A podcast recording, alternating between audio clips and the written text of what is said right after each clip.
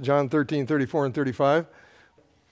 A new commandment, the Lord Jesus said, A new commandment I give to you that you love one another. As I have loved you, that you also love one another. By this, all will know that you are my disciples if you have love for one another. It was about eight and a half years ago, a little more than that, when um, we started a series on the one another's. And it took most of a year, I believe. And um, this was the first one of that series. And I'm planning to review uh, many of those uh, and add to those and share uh, from most of those passages during the next so many months. Uh, but I'd like to highlight this time a little more um, how all of these that we are supposed to practice, these one another's that we've been called to apply, how they are all part of serving one another. And practicing these one another's in this body are, are what we as servants of King Jesus are called to do and continue to learn to do. It's not that we weren't just called in the beginning and then, okay, but we have to keep growing in this. And we pray for that. We pray for that. And may the Lord bless us as we grow in serving and practicing those here. It's a joy to see them being practiced here more and more, by the youngest to the oldest. Now, there are a number of verses in the New Testament which say something about loving one another. So it is the primary, I guess you could call it, primary one another to act on. Uh, and in a way, it's the foundation for all the, other, the others.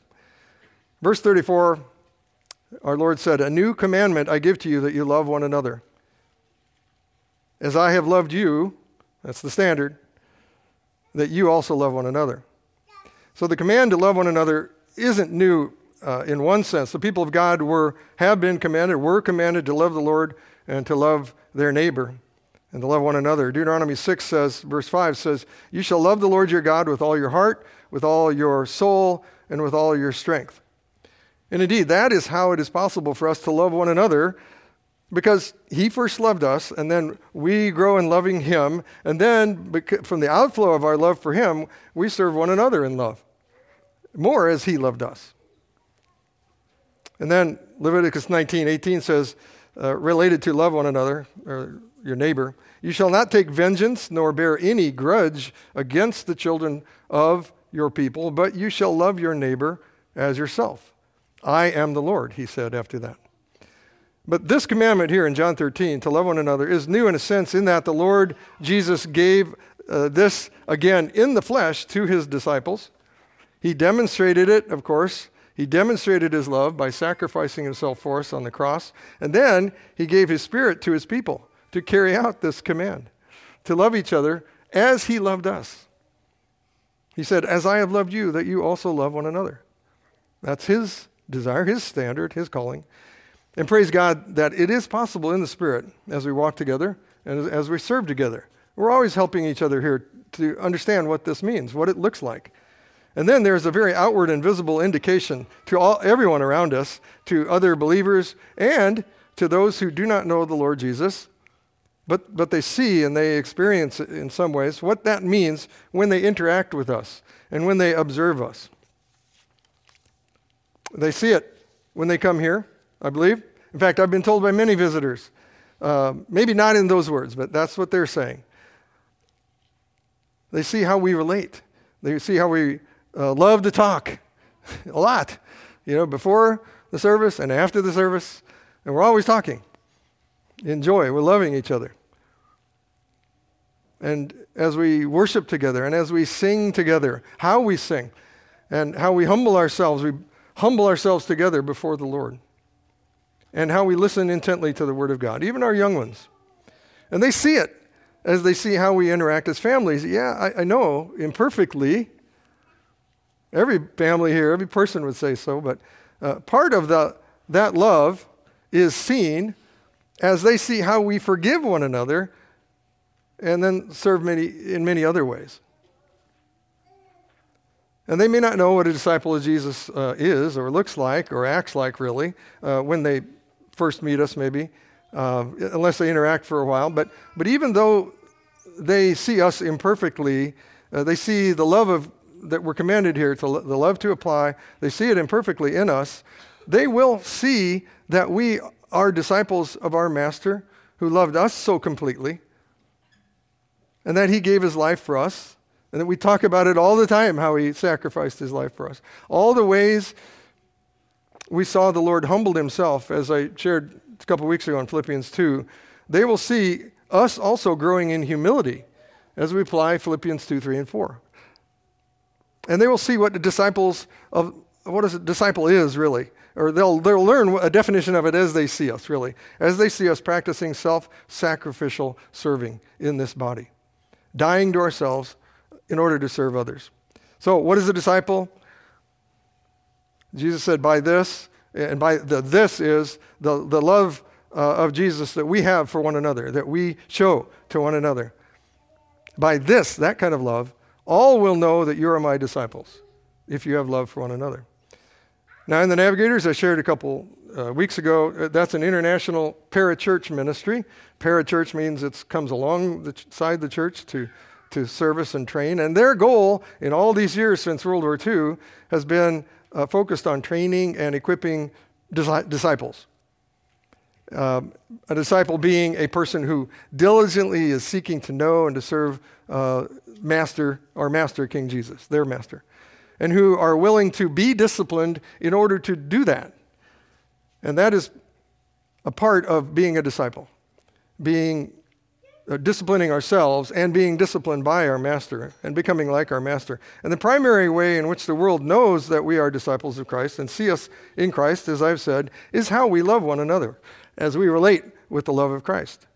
And do they see that growing in us as, and as radically different than the love that the world gives? And that word used in, in the world and in movies is nothing like the scriptures tell us what love is.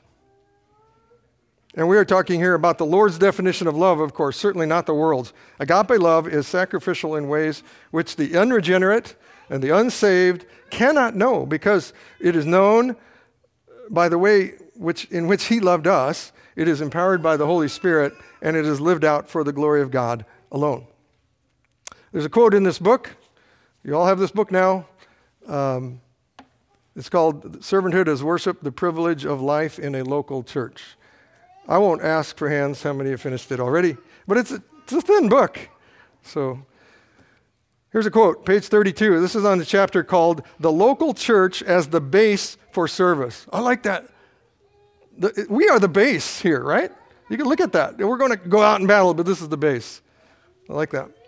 But it says here the church is called to serve God in three ways to serve Him directly in worship, as we've been doing this morning. Secondly, to serve the saints in nurture. And that's really what we're talking about with the one another's nurturing one another, building each other up. And then third, to serve the world in witness which was our focus all of last year. And Lord willing will be the focus until He calls us home. So, serve Him directly in worship, serve the saints in nurture, serve the world in witness. May the Lord enable us to do that. Now, we fail in each of these too, but, but these should be a growing strength here, and I believe they are, as we are filled with the Spirit and as we are sanctified to grow uh, in the image of the Lord of love that we serve and worship, we serve and bless others here, and we serve those who do not know the hope of the gospel by our witness. And on that second aspect of worship, just to conclude, if a Christian's love for other Christians is not growing, then it is fair to ask can that person be called a disciple? Which is a learner, by the way. A disciple is a learner, always learning. We should always be learning how to love one another, what that means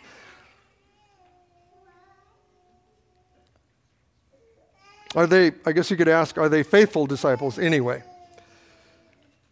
Another question is the first in the list of the fruit of the Spirit, which is love, lived out in service by us, by me? We can ask ourselves.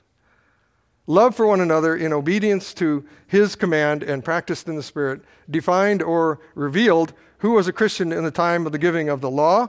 It is defined and revealed who was uh, a Christian at the time of the Lord on the earth when he spoke these words to his disciples, and it defines still who is a disciple of Christ now those who actively love one another. And that unity of love is certainly represented in the table as we prepare, where we are reminded of the Lord's sacrificial love for us, which he calls us to. and the unity that we have as his children here, who are able to grow in true love for each other because we are united in him, praise God, and we are indwelled by his Spirit. Let's pray.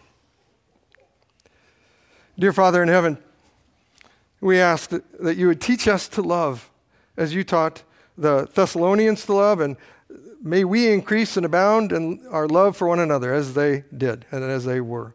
And Lord, may we testify to the world that we are loved by you and that we love you and your people and that we are your disciples.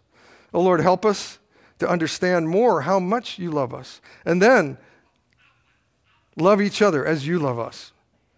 Oh Lord, forgive us for being selfish, being hard hearted. Help us to fervently love each other from a pure heart. And Lord, we ask this as we come to remember the sacrificial love of our Lord Jesus Christ for us, and we pray in his name. Amen.